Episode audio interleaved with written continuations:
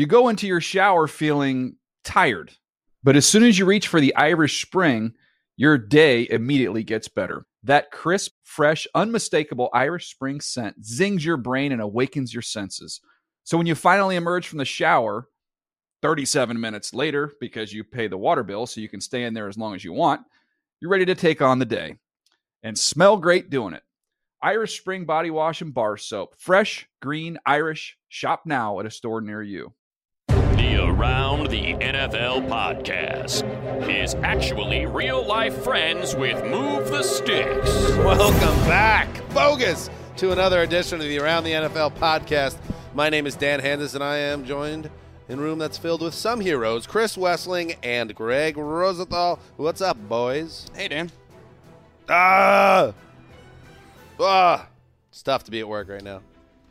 Weekend Is that in what Vegas. those sounds meant? Bunch of dads in Vegas.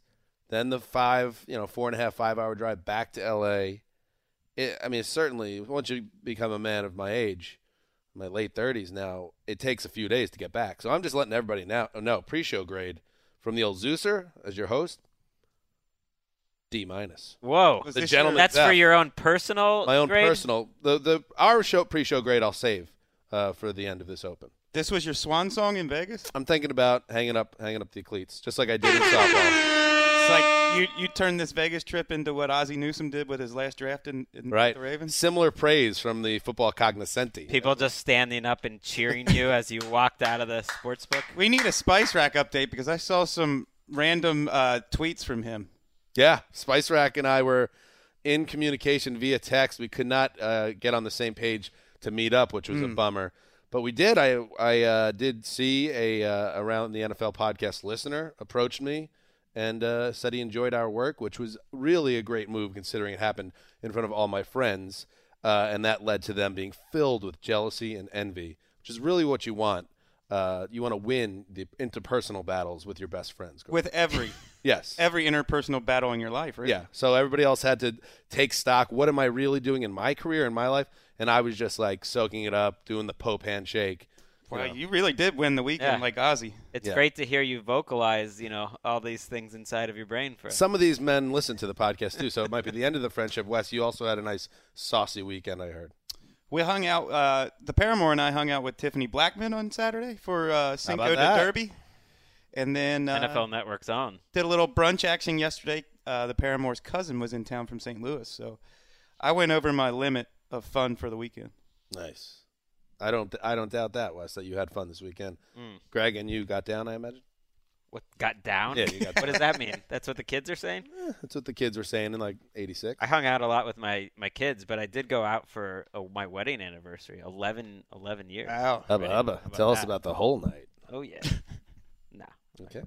All right. So Gregg uh, had a nice weekend too. We hope all the listeners had a nice weekend. It is now Friday, and this is uh, see, this is what I'm talking about. That's how you get a D minus. This is not Friday. it's not Friday. literally the f- opposite of Friday. It's Monday, and we have a nice show. We're gonna plow through the show. The the pre-show grade here, a very solid C plus.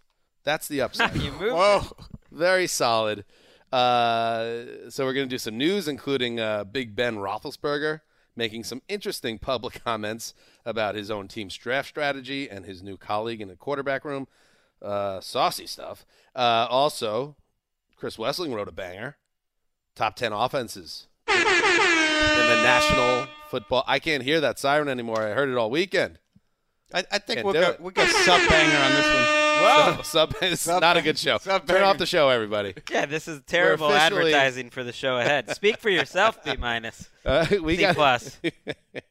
so the top ten office. We're gonna carry you. We're in gonna the National carry you. Football League. Yes, I like that.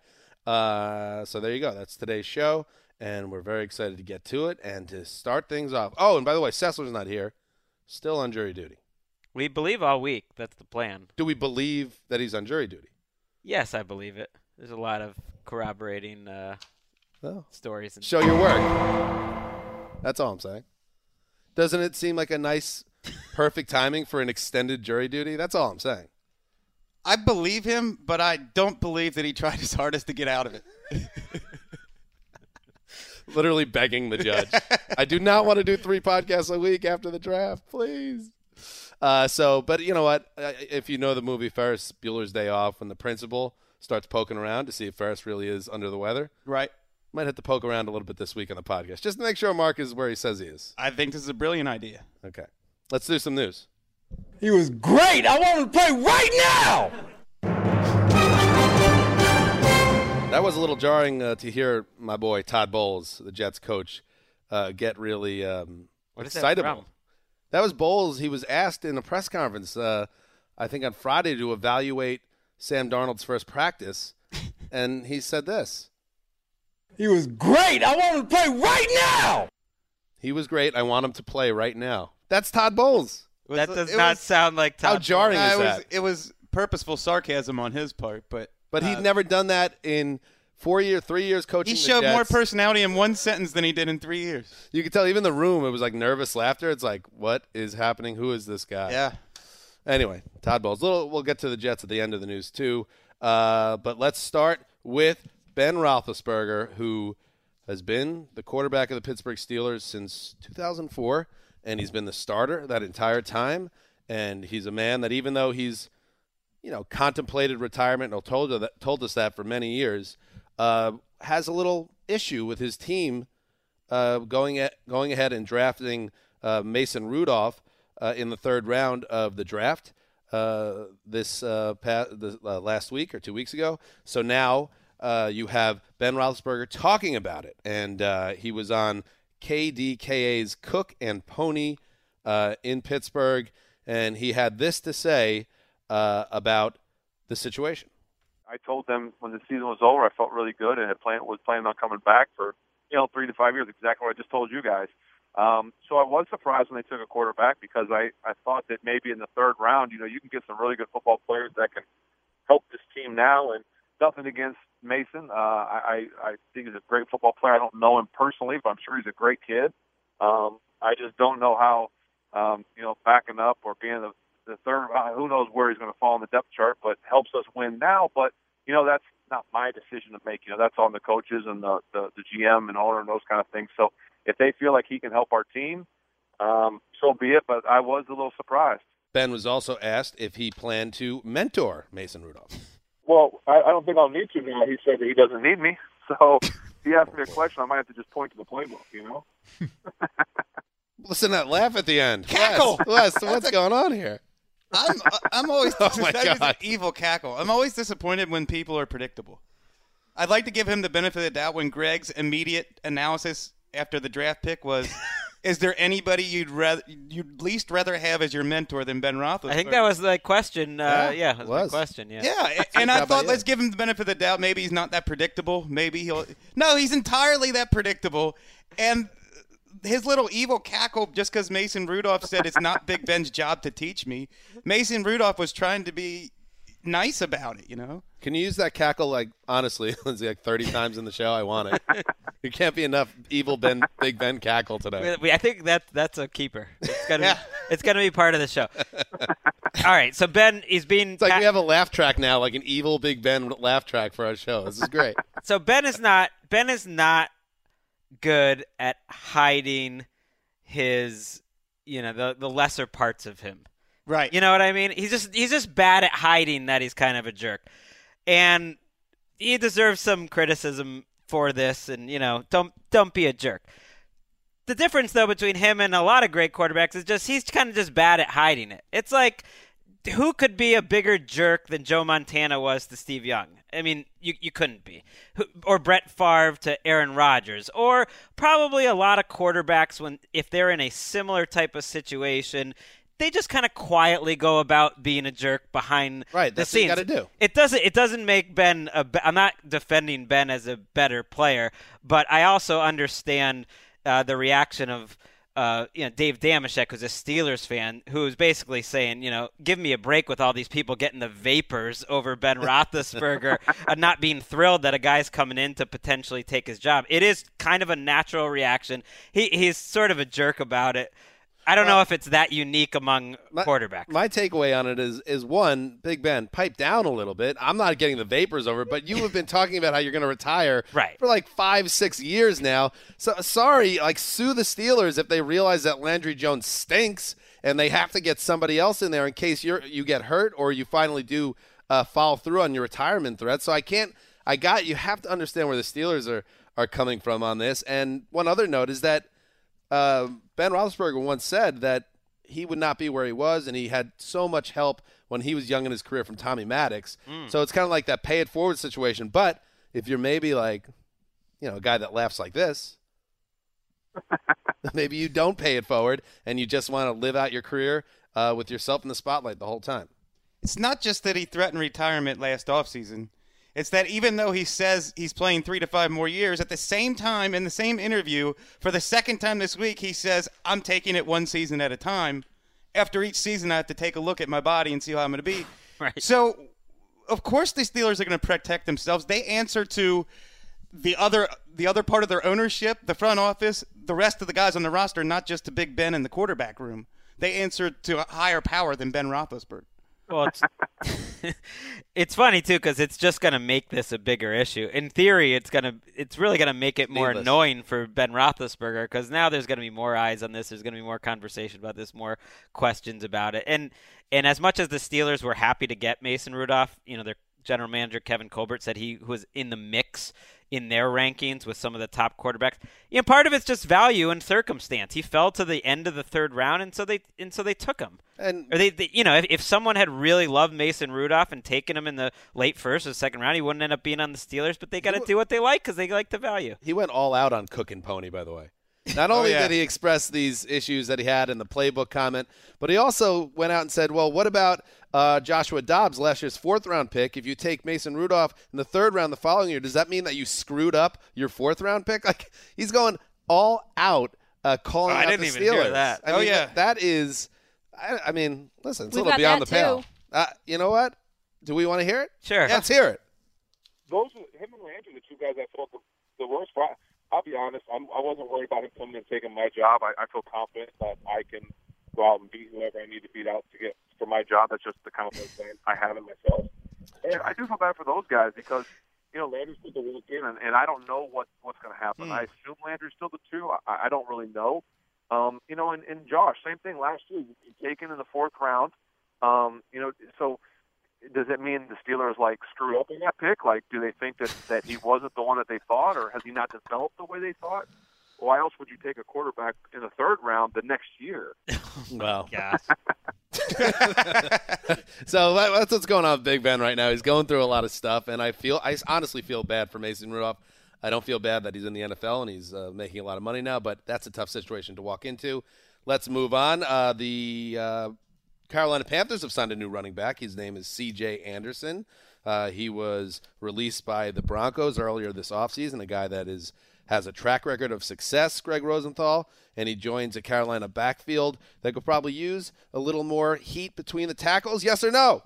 Absolutely. Great signing. I was kind of wondering what are they going to do because even if you're as high as on Christian McCaffrey as possible, I don't think you see him as 450 touches this year, and they had really no option. And CJ Anderson was one of, if not the best free agents at any position unsigned, I believe. Certainly the best free agent running back I can think of. I love the fit. Uh, I agree with you totally. I was working on this top 10 offense list, and one of the reasons the Panthers didn't squeak into the 10 spot was because they didn't have a power back. This fills that hole. He's a good complement to Christian McCaffrey.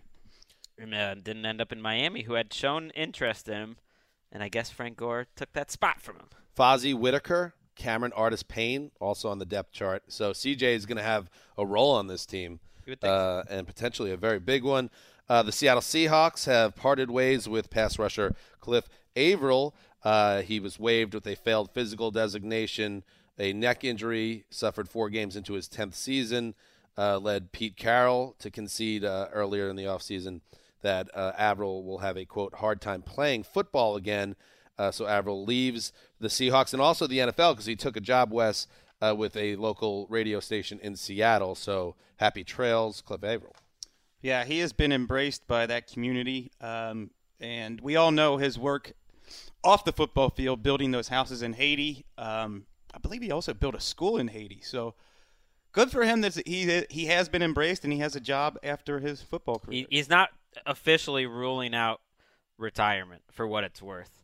Uh, that if the doctors somehow cleared him, it sounds like mentally he hasn't kind of gotten to that hurdle that he's totally giving up. But it sure sounds like it, and he's got a nice uh, landing spot there. And you know, him and Michael Bennett signing within days of each no on the same day I believe back in 2013 turned that defense from like rising to one of the best that we've seen and they won the Super Bowl Didn't they sign identical immediately contracts? after Pr- very similar contracts the first time first time around and, And if they didn't have incredible bargains if they didn't have a quarterback on a rookie salary, they wouldn't have been able to sign those guys. it's fair five years with the Seahawks. I remember uh, he came and, and was at NFL Network Studios uh, about six years ago, and I interviewed him, and he was getting jerked around by the Lions, who uh, weren't willing to pay him the money that he wanted.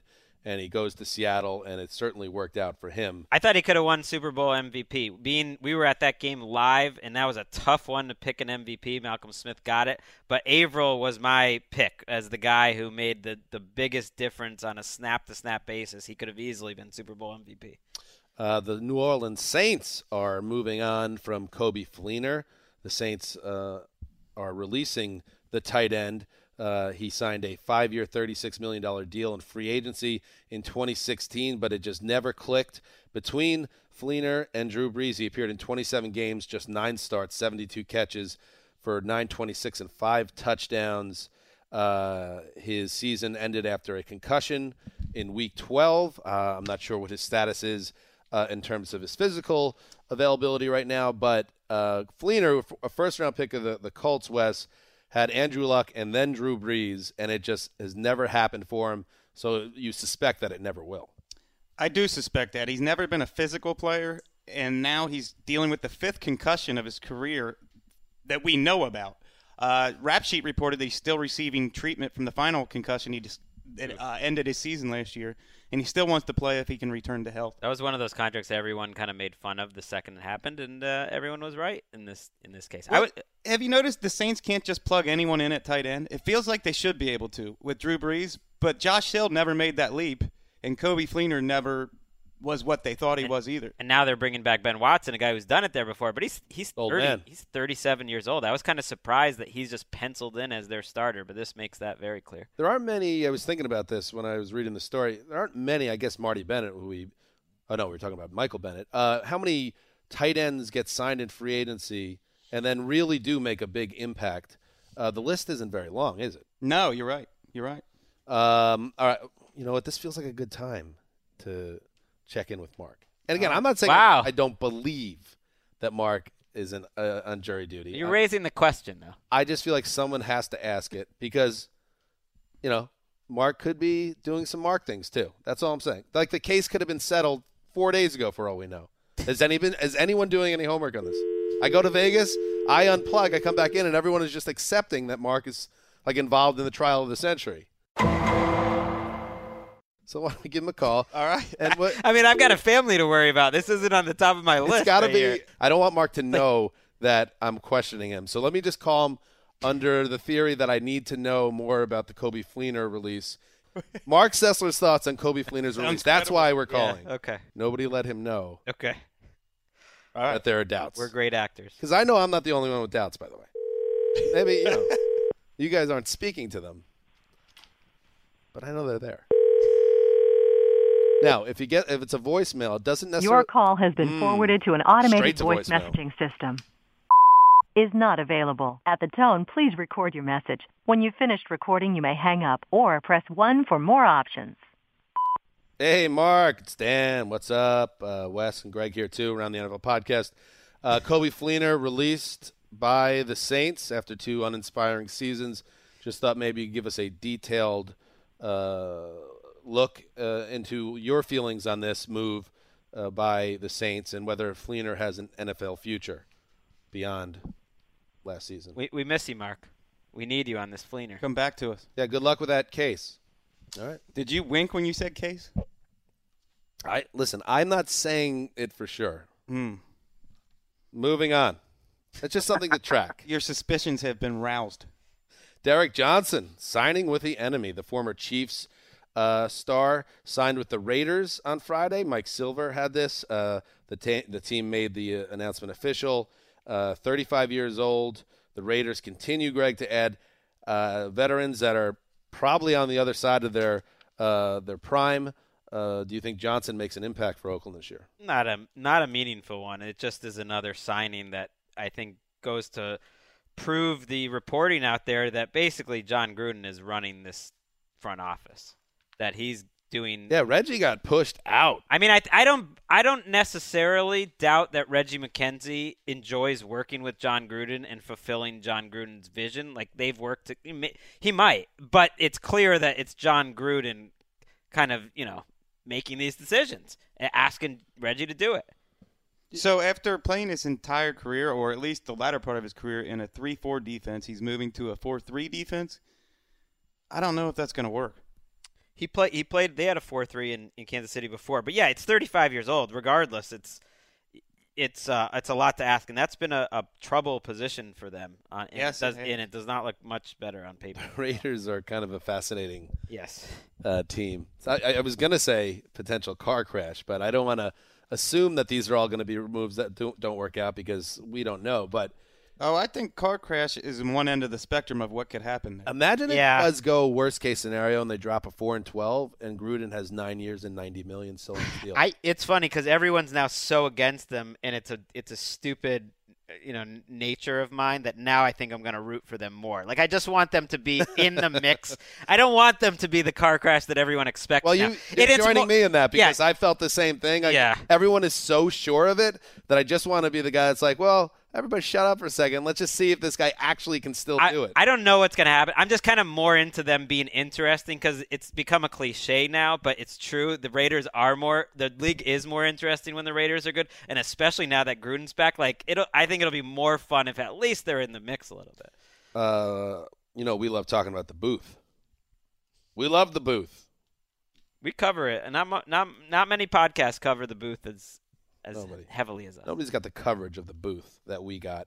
CBS annou- announced CBS announced Thursday that Bruce Arians will work in a three-man booth booth uh, with Greg Gumbel and Trent Green in 2018, um, and uh, Jamie Erdahl handles the sideline reporting for that team. Uh, quick takeaway on that one, Chris Wessling.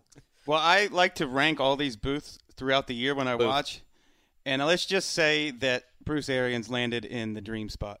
What? That booth needed some personality. He better be good though, because Yeah. he's not good. I mean, You- dream spot as far you as could look at it like that, or you could look at it like he's joining a group that he can only improve to a certain level. Okay. And I would rather see him at a certain. You think at- they'll pull him down? So you're saying you'd rather him sign with a star team rather than a team that's kind of middling or worse? Right, or he'd just be by himself. Like, like all I know is that you do not want to run into Marc Sessler or or myself on the Sunday mornings where we turn on the old game at 10 a.m. and uh, you realize you got old Gumbel and and, And uh, Green in the booth. You, pe- people make people are making comments. People t- streets talking. Streets are talking. I mean, when Marc would get it, it would like it would immediately put him in a bad mood. Me too. I, I totally understand it. I wouldn't say. I mean, I don't know where you guys stand. We're talking. We're talking Gumby and Green here. He had a he had a he had a podcast? streak of Gumby and Green that was tough last season. I wouldn't say that they. Maybe opinions vary on this. They never take away from the game where the point where I'm like liking the game I'm watching less. But am I? Are they bringing anything to the table? Opinions definitely vary on that one. In other news, Richard Deitch of The Athletic uh, reported that Joe Tessitore and Jason Witten uh, will be a two man booth on Monday Night Football, and Booger McFarland, the good natured giant, former NFL player. Is that a good way to describe someone? A good natured giant? Affable fellow. I there, it's just on the borderline of offensive. I, I feel like I don't know where. It came, natured giant. I don't know. Something How is that offensive? I don't know. Just But- that, Feels like a compliment to me. To that point, it did ring a bell in my own head as I was saying it. yeah. Is that okay? He's a good natured giant. feels fine to me. yeah. Okay. He's going to be the quote field analyst of this team, and then uh, poor Lisa Salter. She had that whole field to herself, and now she uh, stays on. She's the only one that survives the Monday Night Football purge. She's the sideline reporter, so I guess she has to stay on the sideline. She can't move anywhere because you got the affable giant everywhere else. I think it's the combination of the good natured even might be more offensive than the giant part. Anyways, He's a nice guy. That's what I mean. I How is like good natured a, a put down? somehow I don't know. okay, go on. I mean with faint praise, I don't know what the word is. Big Ben agrees. The the field I think this has really good potential. I'm excited. I I- don't know Booger McFarland's track record that well because he's a college football guy, so you know it at ESPN. But I like the idea of kind of the X's and O's guy on the field. I know they tried it with Tony Siragusa. That maybe that wasn't the right guy to execute that uh, vision. But Louis Riddick did it in the Pro Bowl, and I think Booger McFarland is very. He is a likable guy, and I think he's going to kind of add that sort of like X's and O's sideline thing. I, I like it's Likable. trying something. I would- trying something. I would love to be a fly on the wall in this meeting where someone threw out this line. Hey, what if we revive the old Tony Siragusa rule? how how does that happen? well, I think the actual, hopefully, execution of it's going to be be a little different. We hope so. It's I mean, not. It's not another sideline reporter. It's basically another guy that chimes in, not as often as a third man in the booth, but he's gonna he's gonna be chiming in with some with some X's. The Siragusa thing was more than an experiment, by the way. It lasted years and years. It felt like it lasted decades. I mean, I, Did he ever contribute anything to the broadcast? Right, but that's not Booger McFarland's fault. like uh, Aikman would be like, uh, you know, throw it down to uh, Tony Siragusa, and he'd be like, "Oh, from my vantage point, that was a heck of a play." Back to you. It's like, well, They're about to wear their long cleats. One they tried see, out. See, that's Salters' territory, though. That's where it gets tricky. Yeah. that will not be Booger's territory. Ri Richard Deitch reported this, and as part of that, he said 12 people tried out for that job that Witten got, and it sounded like McFarland was another was one of those 12 as well. So he made an impression on them. I believe Bruce Arians was one of those 12 uh, too. Did not did not wind up getting the job. Why, why why not just have a three man booth? I don't get this field analyst thing. They're just trying to mix shot. it up, reinvent the wheel, if you will. See if it works. You sound skeptical. I, I have no take. Are you- I think West seems. Yeah, I don't Yeah. I don't see how that adds to the broadcast in any meaningful way at all. He said, "I'm looking on, in these broadcasts for some announcers who can teach me things." And not enough of them are like that. Tony Romo is absolutely the So perfect hearing example. from Booger McFarland once every 27 minutes is going to. My guess help is he'll be something? more involved, and that's going to be part of his role. We'll see. You got to be good at doing it, but he's been with ESPN for four years. so This they, has they like him. this has the potential to really annoy Marc Sessler. oh my God, you're right. And uh, and I think we all agree that Monday Night Football was due for a change. Uh, it was not working, as we talked about uh, before um, Gruden left. So let's see what this wor- this works. Finally, uh, as we, yes, you heard from Todd Bowles earlier today He was great. I want him to play right now. regarding Sam Darnold, who's uh, in his initial practices as the future and the turning point in the history of the New York Jets. His arrival, I got a lot of tweets about uh, what does Keith Hanzus think about uh, the move, and uh, haven't had a chance to unveil the voicemail from Keith. But uh, now it is time. His thoughts on Sam Darnold to the Jets at number three overall. His name is Keith, his dad's dad. No doubt about it, he's a big Jets fan. What is he gonna say about the game today? What is he gonna say about the game today? I think Sam Darnold was a great pick for the Jets. He's the man they wanted from the beginning, and I believe he has the intangibles needed to be a a star in the NFL. Um, the Jets are certainly due. They've drafted 24 quarterbacks since 1976 in an, in an effort to replace my hero, Joe Willie. Go Jets! He's very excited. Yes. He's very excited. I mean, my dad was born in the 50s, early 50s, and since 1975, he's seen them all, all the horrible quarterbacks. I just started, my Jet fandom really started uh, in earnest right around Browning Nagle in 92, and it's been a hellacious hellscape of 25 years. Uh, Keith's got the Ken O'Brien, Richard Todd, uh, Pat Ryan, uh, and all the other So who? bums So, in between. so who was the best one they drafted in all that span? Had to be Chad Pennington, I guess. Is he Ken better O'Brien? than Ken O'Brien? Pennington and O'Brien would You've be had the some. they come. You've had some top ten to twelve guys, and you say you claim that that like that that even that alone you'd be happy about that if you can just finally get a uh, a serviceable guy Yeah. like that. Although I think now Sam Darnold's raised the bar on that. If he if he has Ken O'Brien's career, are you going to be happy? no, No. no, I don't think. Or, Ken or O'Brien- even, yeah. I think if he, I don't, I, if he is kind of like a, Matt Stafford type career, that w- I would definitely sign off on that. Okay. But the excitement of all this is that maybe he's way better than that. But But you know Keith's excited when he's throwing Joe Namath's name around. that's true. That's true. When Joe Willie comes up, Yeah. uh, and his name has been coming up a lot, a lot with Sam Darnold. I think Darnold is the right attitude to handle that type of pressure, but we're going to find out. Oh, it's good to be a Jet fan right now, anyway. In this exact moment, it is. All right, there we go. That's what's happening in the news now. Chris Ru- Wesseling wrote what he calls a sub banger, but Gregg, you and I both know that Wes is a, a gifted uh, football analyst, and he really has a way with words. Uh, so even a sub banger from Wes. I, I don't even believe it. well, what He's I'm just being saying is, modest. He's being Uh, modest. it's, No, it's I- the off-season. How, I believe it's Wes. a very high standard for an off-season banger. a sub banger from Wes though is someone else's supreme banger. So I still think you should check it out at NFL.com slash Wesseling, the top 10 offenses in the National Football League. So let's get into it, Wes. Now, my first question. First of all, let me get this list up. That's important. Here we go. You have at number one. Let's have some fun at the top. Okay. And some people are going to say they're a little surprised by this. New Orleans Saints, the number one offense in the league. Uh, what makes them to you? Are they head and shoulders above the number two team you have here, the Patriots, and then the Steelers at three? Or is it really kind of a toss up? I don't think they're head and shoulders. In fact, the Patriots led in every meaningful metric last year for offense. They were number one in everything. But they've also lost a guy who was one of the hottest running backs in the league down the stretch in Dion Lewis. They lost their deep threat in Brandin Cooks, and they don't have anyone else on the roster really who has that skill set. And they lost their left tackle. So there's a lot of questions on the Patriots offense. They do get Edelman and Malcolm Mitchell back, and they drafted Sony Michel, but those are question marks. Gregg? I, I was surprised to see the Patriots as high as they were. So I, I appreciate it.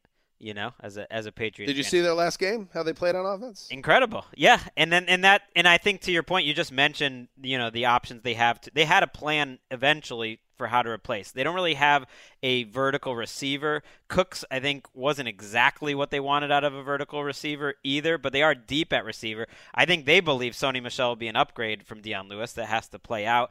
And one move that has gotten has been pretty under the radar was their trade for Trent Brown, who people around New England now seem to think has a good chance to start at left tackle, a position he did not play much in San Francisco. So we'll see if that works. Two seems high. I would not even put the Patriots number two. I would put the Steelers either one or two, uh, just because the the continuity you have with Rogers, I mean Roethlisberger, Bell, Brown, and that offensive line. So that's eight of their eleven starters on offense. You don't see a group that good stay together that long too long. The, Brady, the Patriots have the greatest quarterback of all time and the greatest tight end of all time, still playing as well as they've Yeah. ever played.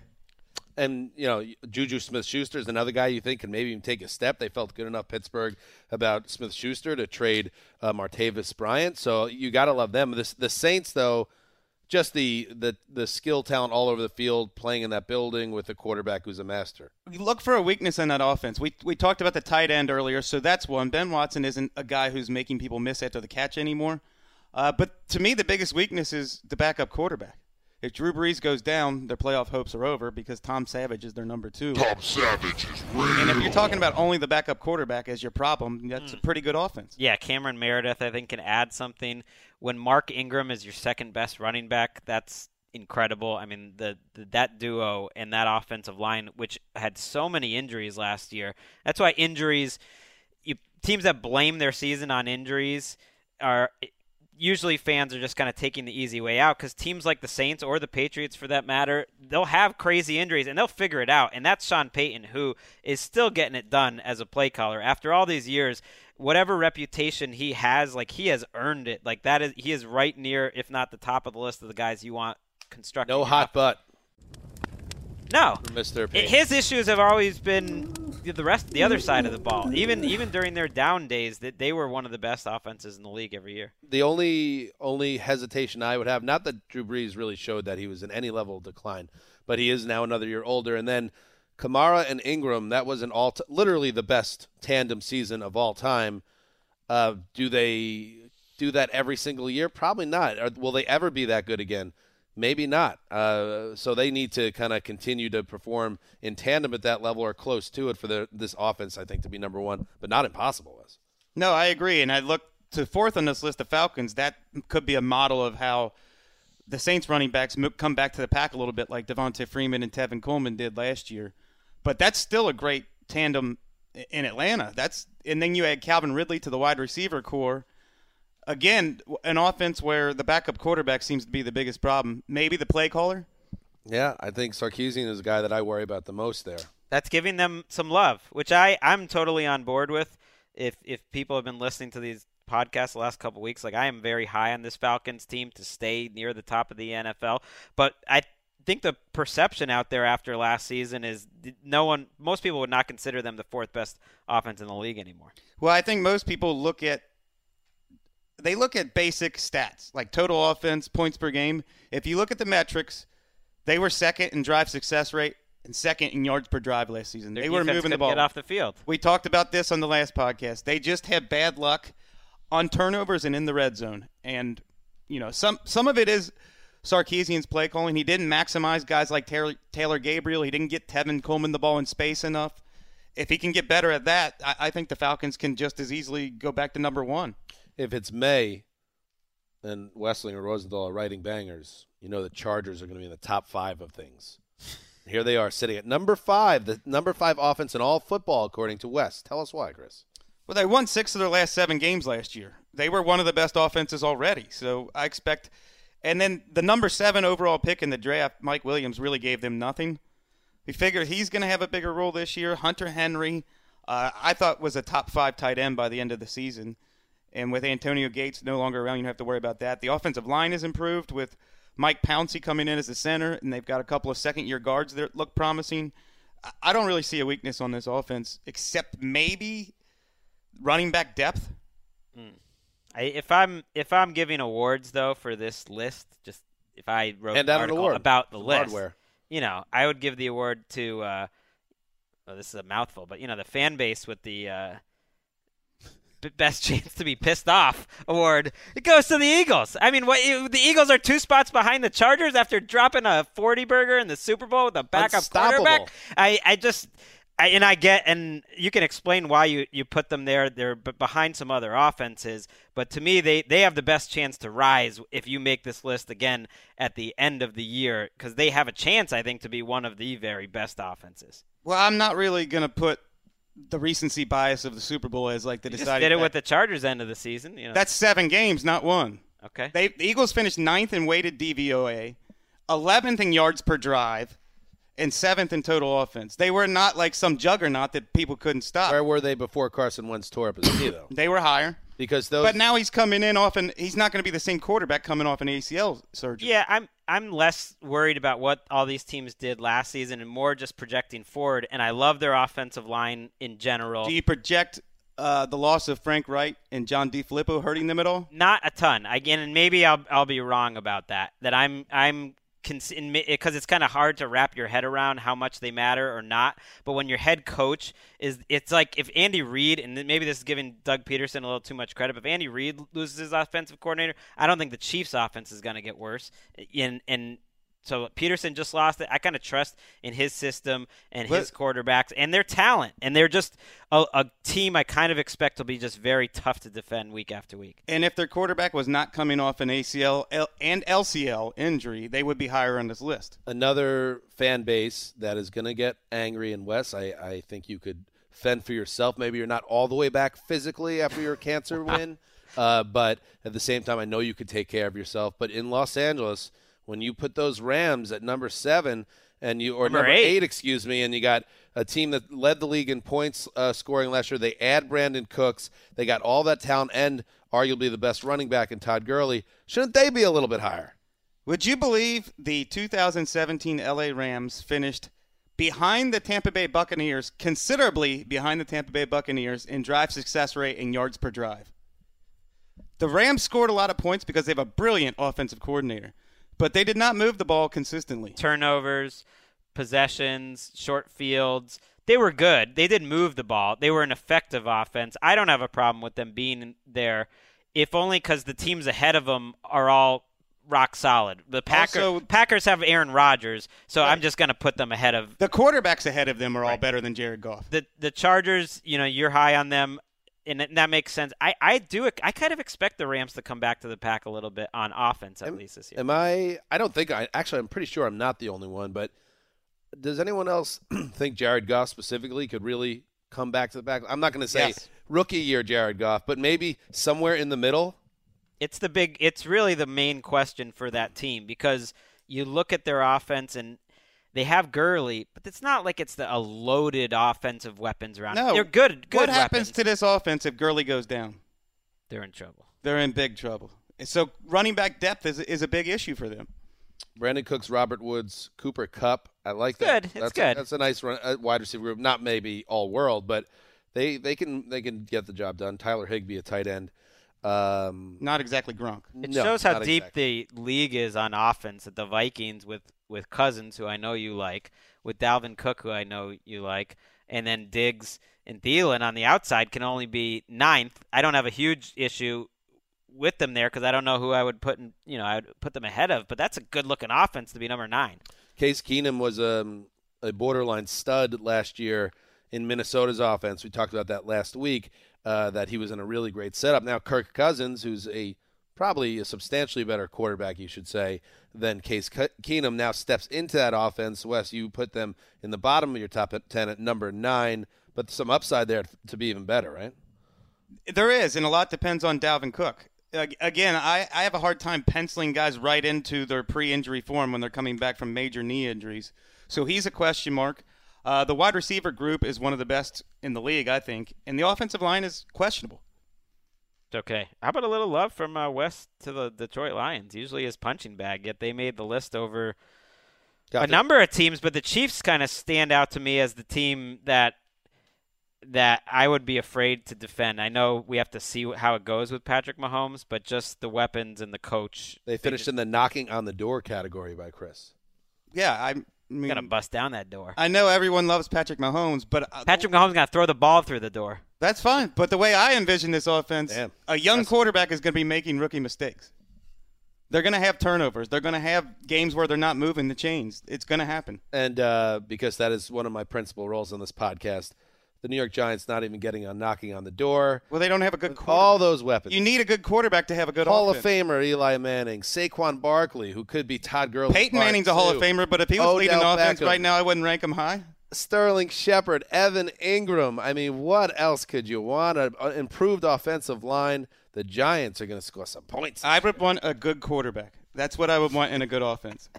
I mean, I knew that would be your reply as well. Well, I mean, honestly, I have you not watched the last two years? Uh, last year, I am throwing out last year. No, I don't. Forget I don't mean his. year. I mean the way he's thrown the ball, He's not the same guy he was, but I think the he way he escapes pressure. a ton of weapons. You could argue he had, no one has better weapons than him right now, right?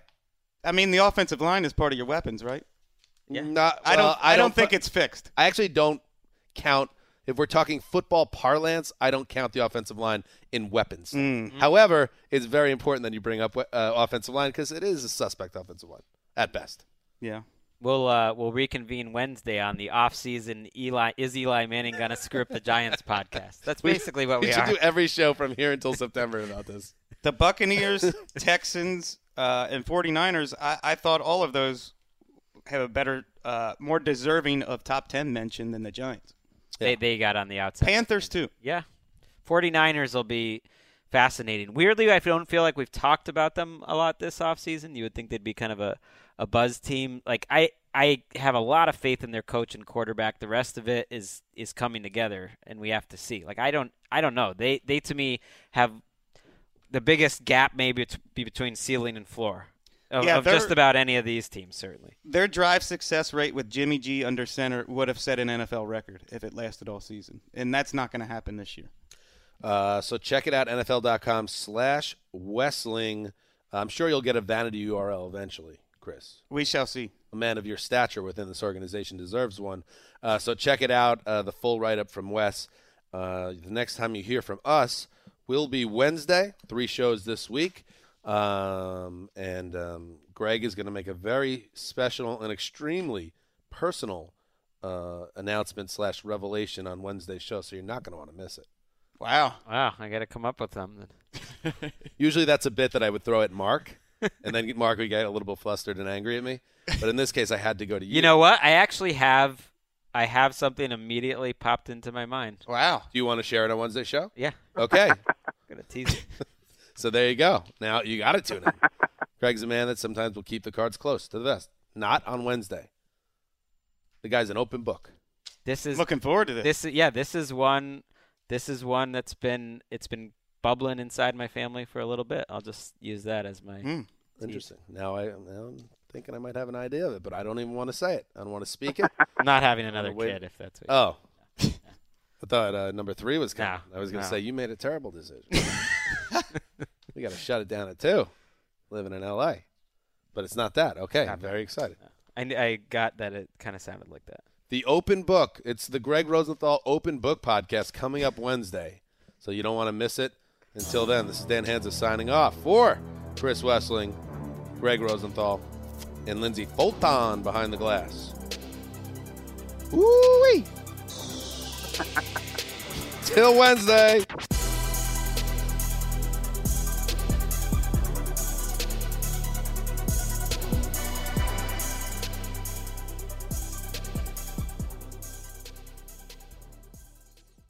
You go into your shower feeling tired, but as soon as you reach for the Irish Spring, your day immediately gets better. That crisp, fresh, unmistakable Irish Spring scent zings your brain and awakens your senses. So when you finally emerge from the shower, 37 minutes later, because you pay the water bill so you can stay in there as long as you want, you're ready to take on the day and smell great doing it. Irish Spring Body Wash and Bar Soap. Fresh, green, Irish. Shop now at a store near you.